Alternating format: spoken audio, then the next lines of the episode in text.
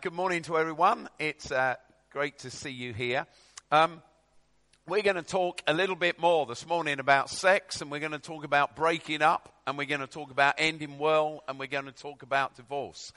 There are lo- there's loads of Christian teaching and loads of teaching on staying together, building a great relationship, being married well, being married happily, but very little is said about the terrible impact on uh, relationships that break down. So that's what we're going to talk about uh, this morning.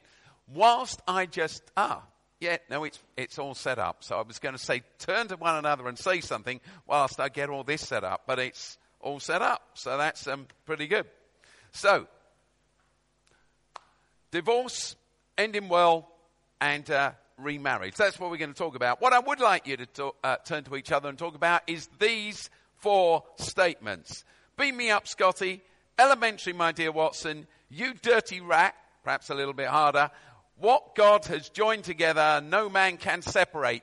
Turn to uh, a little group around you. Who said those great, well known statements? Okay. Uh, let's do it then. Let's, uh, who said? Beam me up, Scotty. Captain Kirk, Captain James T. Kirk, who said, elementary, my dear Watson? Sherlock Holmes, anybody? Different view? Benedict Cumberbatch. the hard one, perhaps harder, who said, you dirty rat? Humphrey Bogart? James Cagney, yes. And who said, What God has joined together, no man can separate? Jesus. Well, you know, we just had the reading where he said that. So, uh, so it wasn't particularly difficult, that one. There it is, the results. You would be surprised to know, but you can check this out, that none of those people ever said the things that are written there. There is no, uh, there is no uh, Star Trek episode or film in which Captain Kirk ever said, Beam me up, Scotty. It's just become one of those things that we say. Trust me, Google it, but not now. Find out. Sherlock Holmes has never ever said, Elementary, my dear Watson. It's just one of those things that's got caught up into jokes. It's a soundbite that, that uh, Sherlock never ever said. James Cagney did not say, You dirty rat. Watch the film. He doesn't say it. Jesus never said, What God has joined together, no man can separate. He never said it. The whole church believes he said it, not just our church. We just had the reading with something like it in. And we all read what Jesus said as that, but he did not say it.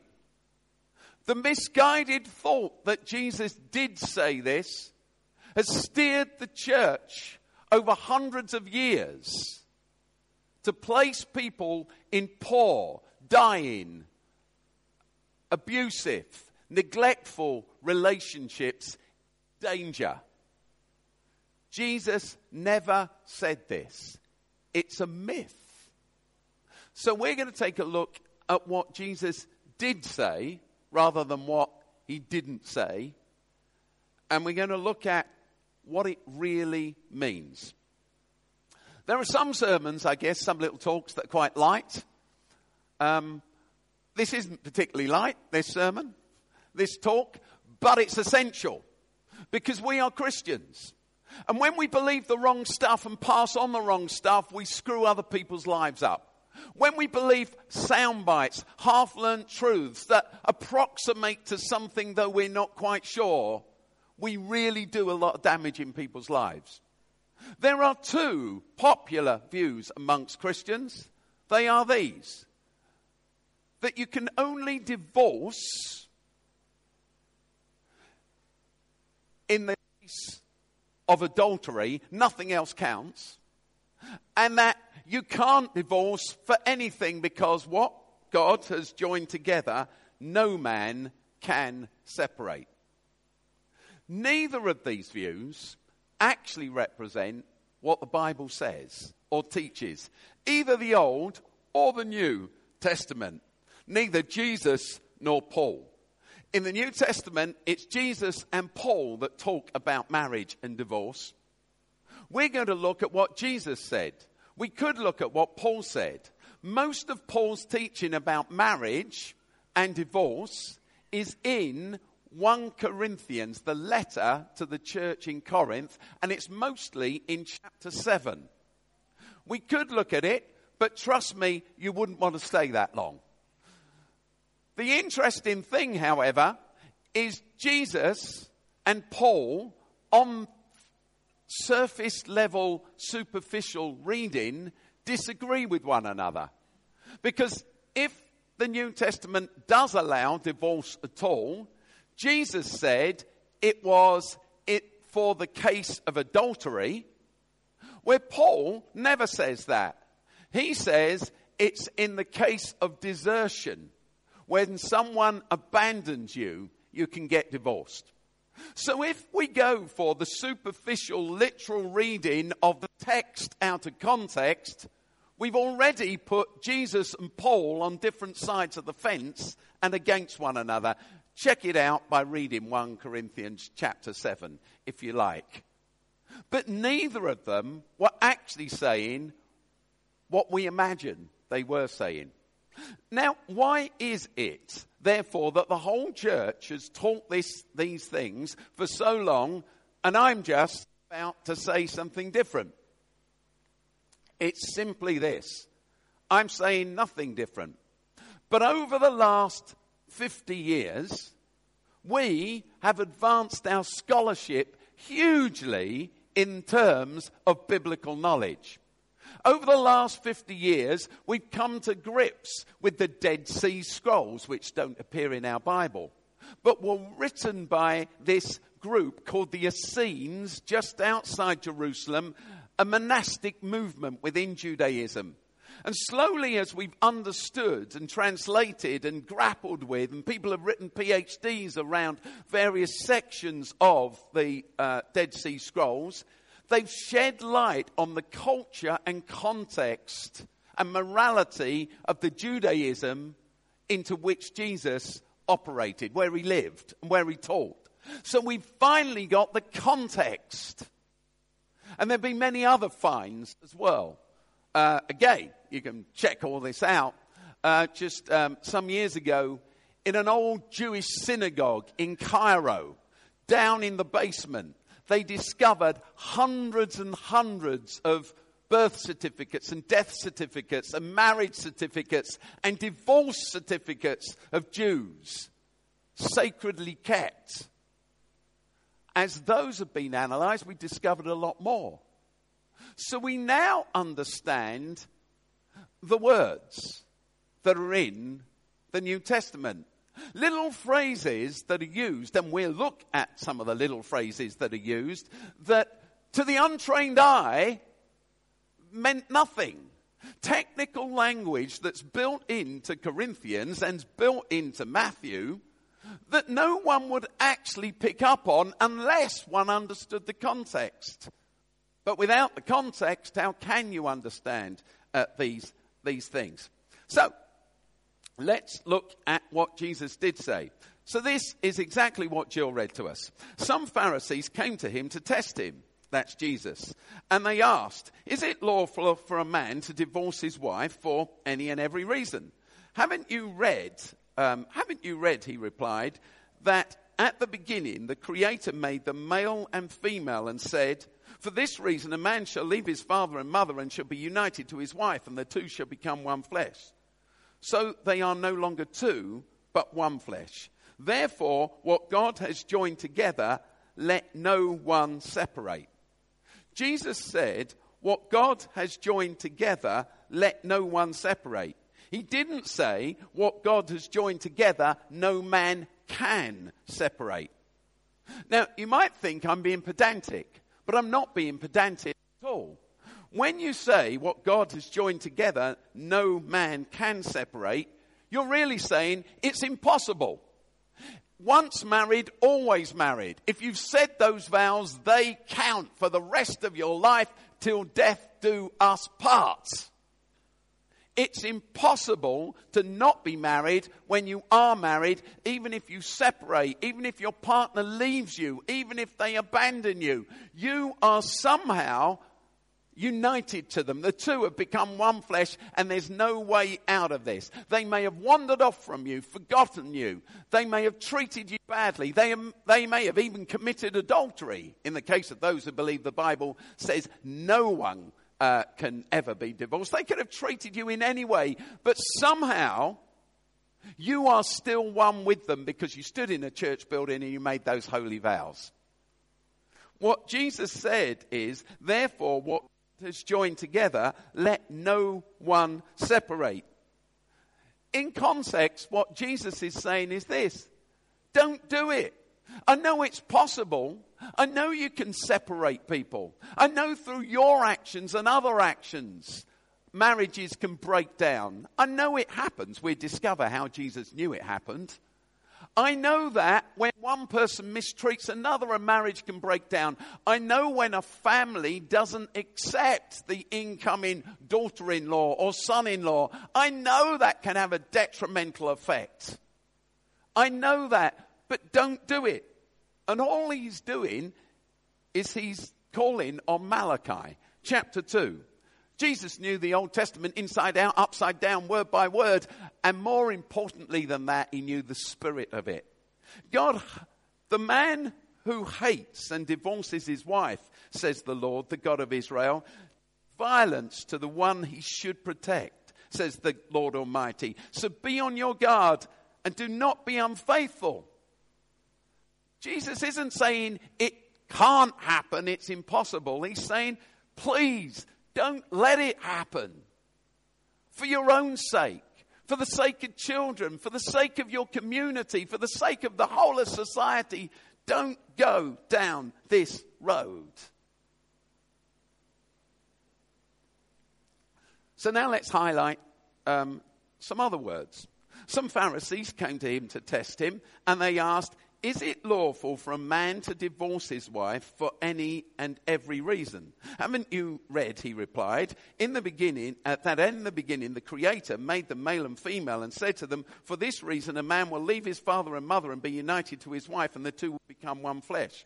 So they are no longer two, but one flesh. Therefore, what God has joined together, let no man separate.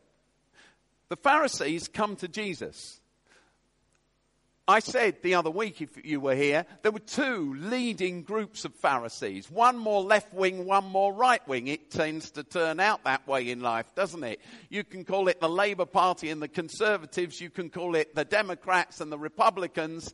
These were two different types of Pharisees. And, uh, and they had different views about what a particular passage meant in Deuteronomy chapter 24. We talked about it the other week, but I'll talk about it again. What Jesus is addressing here isn't his whole view on all marriage. What he's addressing is a particular um, issue that had become a hot potato in Israel at the time. How do we know that? Because we got countless other documents from outside of the New Testament, including the Dead Sea Scrolls, that tell us was the big burning issue. There was a clash between the right wingers and the left wingers. It was the talk of the day. It was like, should we stay in Europe or should we get out of Europe? It was that, you know, it divided everyone. And the big division was around what this phrase meant. Is it lawful for a man to divorce his wife for any and every reason? What's really, really unhelpful is that in some translations, though not the one that we use in the NIV, in some translations of the Bible, that gets read as, is it lawful for a man to divorce his wife for any reason? Here it says, for any and every reason. Is it lawful for a man to divorce his wife for any reason, any cause? And Jesus says, haven't you read? In the beginning, God made them male and female, and for this reason, a man will leave his uh, father and mother and be united to his wife, and the two shall become flesh. Therefore, what God's joined together, let no one try to separate. Is it lawful for a man to divorce his wife for any reason? For any cause? Is there any reason why you can get divorced? And Jesus says, no. The problem is that we don't understand the context. The context is this Deuteronomy chapter 24. This was the big hot potato. In Deuteronomy chapter 24, Moses had said, uh, if a man marries a woman who becomes displeasing to him because he finds something indecent about her and he writes her a certificate of divorce, gives it to her and, and sends uh, her from his house, and if after she leaves his house she becomes the wife of another man and her second husband dislikes her and writes her a certificate of divorce and gives it to her and sends her from his house, or if he dies, then her first husband who divorced her is not allowed to marry her again. That's what Deuteronomy said. And actually, what the Pharisees, and actually all the scholars, not just the Pharisees, uh, said that meant was this. If a man marries a woman who becomes displeasing to him because he finds something indecent in her, a cause of sexual immorality or adultery, the term indecent replies to something sexual. And so two groups of Pharisees had grown up. And one group of Pharisees said, the only reason you can divorce your wife is for her committing adultery. And the other group of Pharisees, who were called the Hillelites, uh, the, uh, they said, uh, uh that, was, that was the group, uh, it, it, it was the followers of Hillel who said it was just in the case of adultery. And the other group of Pharisees said, no, it, eh, do you know, if a husband finds something indecent in his wife that leads him towards adultery, anything indecent, any cause, any reason that leads him to pursue an adulterous relationship, then actually that's what it's about. And that's how you get to uh, this verse here. So some Pharisees came to Jesus to test him and they asked, Is it lawful for a man to divorce his wife for any reason? It was a technical ba- debate. It was Jesus, are you with those who claim you can get divorced for any cause, any reason, any indecency? Or are you with those who claim that it's only about adultery? And what they meant by any cause was literally if, if my wife burns the dinner. If when I get home, she doesn't look as sexy as she once did.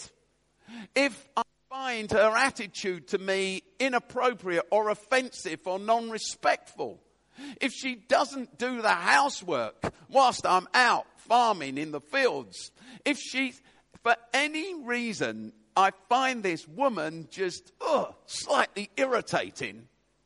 Well, that leads me to perhaps thinking about adultery. So the indecency in her that leads me thinking uh, towards adultery means that I can divorce her and get a new wife. That was the debate that was going on.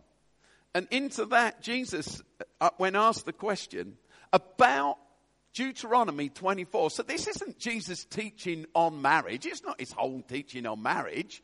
It's his teaching about a specific debate and they say, Is it lawful for a man to divorce his wife for any and every reason? Any, what was called an any clause divorce? And he says, No. Haven't you heard that in the beginning the Creator made them male and female? And he said, For this reason a man should leave his uh, father and mother and be united with his wife, and the two shall become flesh. Now, it's worth pausing there to say something else, something big. So I hope you're listening. Just as this verse has been generalized and lifted out of context to mean, well, you can't divorce your wife or you can't get divorced or you can't divorce your husband. There's no divorce for any reason except perhaps adultery, which is illogical, by the way. We come to that in a minute. If Jesus did believe that, it was potty. So, this verse has been generalized in other ways. People not understood that this was a specific debate about Deuteronomy chapter 24. Trust me, it was. All the scholars agree upon it. I'm not trying to peddle to you some Steve Chalke theory. In fact, let me recommend this book right now. Divorce and Remarriage in the Bible, the Social and Literary Context, David Instone-Brewer. David is a scholar at Oxford. It's a fantastic book. It's a long read. There are lots of words on every page. It's tiny writing. It's endless, endless footnotes. Uh, you know, from the Mishnah, from the Talmud, from uh, uh, Philo, Uh, I don't know if you know who Philo was, but as we seek to understand the text of the New Testament, Philo, the Mishnah, and the Talmud, amongst others, become pretty important.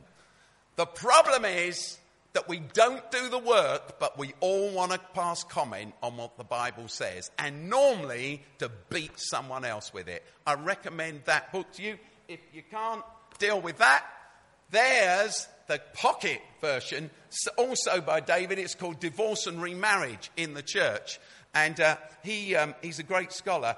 And uh, he asked me to do a little word for him on the popular one because he knows I'm just kind of like, you know, not very like that. I'm a bit more like this. so this one's got a quote from me. It was published a few years ago, but this one's the one to read if you can. Um, so, um, so what am I, uh, I saying? Is it so, where's the other way in which we generalize this verse and through generalizing it have missed the whole point? The other way we've done it is this. You'll hear people say, oh, this is just Jesus' teaching about divorce and remarriage, so it's all summed up in this. No, it's not. It's about Deuteronomy chapter 24. The other way is they say, well, you can't have um, same sex marriage because Jesus said, Haven't you read, he replied, that in the beginning the Creator made them male and female and said, For this reason a man will leave his father and mother and be united with his wife, and the two will become flesh. There it is! Out of the mouth of Jesus. Marriage is only ever between a man and woman. Nah, nah, read the stuff. Do the theology do the hard yards, put the work in. This is about a specific instance. He's being questioned by a bunch of Pharisees that are against one another about a particular issue, about men and women, about Deuteronomy chapter 24. And he gives uh, this answer. Well, we're here, Exodus chapter 2. We looked at this before again, but do you know, it's worth looking at these things more than once so they really begin to sink in. This is Exodus 2, and uh, this is Moses again. And Moses says, if a man marries another, if, if a man marries another woman, he's already married, now he's going to marry another woman, bit of polygamy going on there. He must not deprive the first one of her food clothing, and marital rights, sex. If he does not provide her with these three things, she is free to go without any payment of money. Now, again, we don't understand that some of the, lo- the, the, legal system in the Bible is case law. If you're not a lawyer, talk to someone about what case law is. And this is case law. And what case law sets is precedent. And so the Jewish rabbis throughout history, they lifted this, the principles contained, and they applied to all marriages. So Jesus is fully aware that there are a whole number of reasons why people can get divorced. There's adultery, but withholding food, clothing, marital rights, sex, all of these give a woman the right to walk away from a man. Now, in the context of Exodus, this is absolutely groundbreaking. Because in this world, it was all about men, men, men, men, men, and their rights. They could do anything they wanted, but a woman was just a thing. And I'm not pretending to you for one instant that the ethical code of the Old Testament is one that we'd all want to sign up to right now, nor indeed the ethical code of some of the teaching of the New Testament. When Paul sends a slave back to Philemon, Onesimus, writes Philemon a nice letter but sends the slave back, none of us would endorse that now. But the Bible is a library of books and a sto- slow, steady walk out of ideas that were very misshapen towards a God of love. And here uh, in the Old Testament, in Exodus, appear these ideas when women are just things to be owned.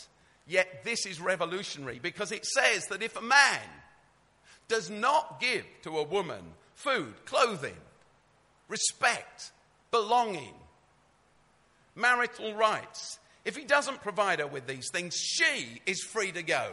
She can take the initiative. And she's free to go without any payment of money. So back to what Jill read. Why then, they asked, that's the Pharisees, did Moses command that a man give his wife a certificate of divorce and send her away?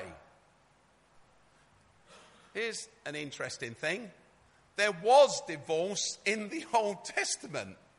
We just looked at two examples, one from Exodus and here in Matthew in the conversation. Why then? If, if you, you, Jesus, are saying you can't just divorce your wife for any and every reason you feel like, why then did Moses give command, uh, Moses command a man to give his wife a certificate of divorce and send her away? Jesus knew divorce existed. Everyone knew for all these reasons. Jesus replied, Moses permitted you to divorce your wives because your hearts were hard, but it was not this way from the beginning. I tell you that anyone who divorces his wife except for sexual immorality and marries another woman commits adultery. What Jesus is still referring back to is the debate in, in Deuteronomy chapter 24. He says, It's not for any and every reason. Hey, you know, and you've taken this divorce certificate thing that Moses allowed and you've used it in the wrong way. You've liberalized in the wrong way. Now I'm telling you, I'm telling you what, what Deuteronomy chapter 24 is referring to is divorce in the case of adultery. Jesus is also aware that Exodus chapter 2's there and allows divorce for other reasons. But he's only talking about Deuteronomy 24. If Jesus is giving a universal view of marriage, he's actually junking one of the most liberating parts of what Exodus is about. And so it turns out that it turns out that just from an Old Testament understanding, adultery, neglect, physical, emotional, or sexual, and abandonment are all reasons for divorce. If we've gone too fast, forgive me. I hope that makes sense. That's why in 1 Corinthians chapter 7, Paul talks about abandonment as a reason for divorce because he's having another discussion about a completely different thing. I don't know if you know this, but Corinthians was written into uh, a church in a big, big cosmopolitan Roman city that was under Roman law in the middle of a giant famine. People were starving to death. 1 Corinthians, the whole book, is about how to survive in a famine and how to be Christ centered in a famine. That's why Paul says, hey, if I were you, I'd stay single, don't get married. He's not saying getting married's a bit not right but okay, if you must, you must. He's saying it's a famine. Like, if you get married, no contraception, remember? If you get married, you'll have children. If you have children, that's more mouths to feed. It doesn't make sense in this present uncertainty. He calls it these present troubles. In the middle of a famine where we're starving, you're starving. Look, I'd, I'd abstain from all of that if I were you. Get through these present difficulties. It's written into that context. Rip out that context. Forget that it was written to a, fa- a, a city in the grip of famine And you can come up with all sorts of nonsense about what it might mean, as the church jolly well has done. Like I said, we're going to stick to uh, Jesus rather than Paul, but let that be a comment on that. In, in, both, in both cultures, Jewish and Greek culture, Roman culture, marriage was compulsory. I don't know if you know that. Everyone had to get married. For the Jews, they had to get married because God said, be fruitful and multiply. And it was, a, it was every man and woman's job to join in with what God had told them to do. You had to get married. It was compulsory. In Roman culture, it was also compulsory, or it had been since 18 years before Jesus was born, um, BC 18, when uh, uh, Augustus Caesar, that you know was on the throne of Rome when Jesus was born, Caesar Augustus, he made marriage compulsory. In fact, it wasn't just it was compulsory for a different reason. He wanted to populate the Roman Empire. You know, when you're kind of expanding this empire, you need citizens to fill it. So every man and every woman had to get married and they had to have children in order to populate the empire. Here's another piece of Roman law. Even if, if your, if your husband or wife died, or if your husband or wife deserted you and divorced you, in the case of divorce, you had to remarry within 18 months. But in the case of the death of your partner, you could have another six months before you got round to it. You could take the full two years to get over it. But then, I said Augustus, time to get back to work. Produce those children. And you could even be prosecuted if you did not get married. If you read uh, 1 Corinthians chapter 7, I've given you a little bit of background. There's more that you need to understand it. But you'll go, ah. So when, aha, when Paul's saying, don't get married, we're in a famine. Don't produce extra children. He was saying something directly contrary to the law of the Old Testament and to the law of Caesar. It was countercultural. It was like, hey, do the wise thing right now. So, if these are the reasons for getting uh, divorced, that arise through the Bible, and Jesus well understood, it makes sense of these words. I last heard these words said yesterday. I went to a, a wedding. I call upon these persons here present to witness that I, to take you, to be my lawful wedded husband or wife to have and to hold from this day forward, for better, for worse, for richer or poorer, in sickness and in health, to love and to cherish till we are parted by death. And to this end I give you my word. Can you see how those words, they're not actually Christian words, they're Jewish words. Can you see how they're built and based around, uh, they're built and based around those texts, that text in Exodus? To cherish, to thrive, to have sustenance, to be cared for, to be protected to be nourished instead of abandoned and neglected. This is what marriage is about. And like Jesus said, this is the way that God plans it until death parts you. He knows it goes wrong, He knows it breaks down.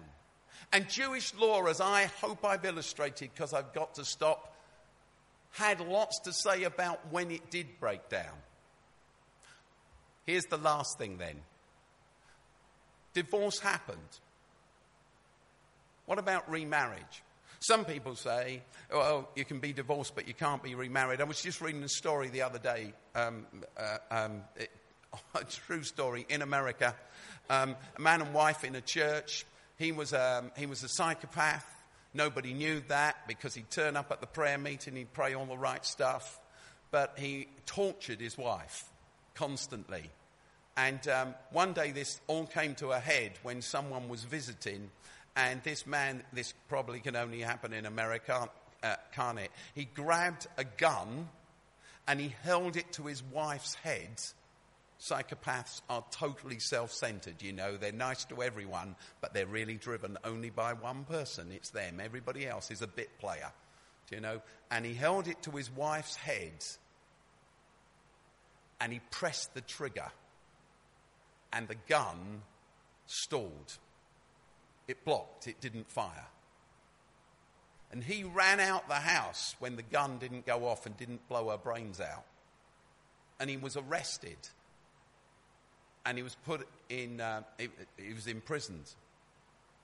But the church believed that he'd not committed adultery.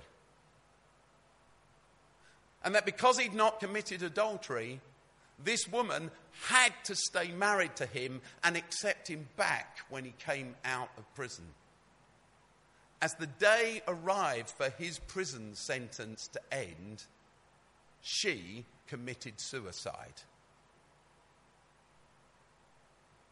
Good evangelical church, good Bible teaching.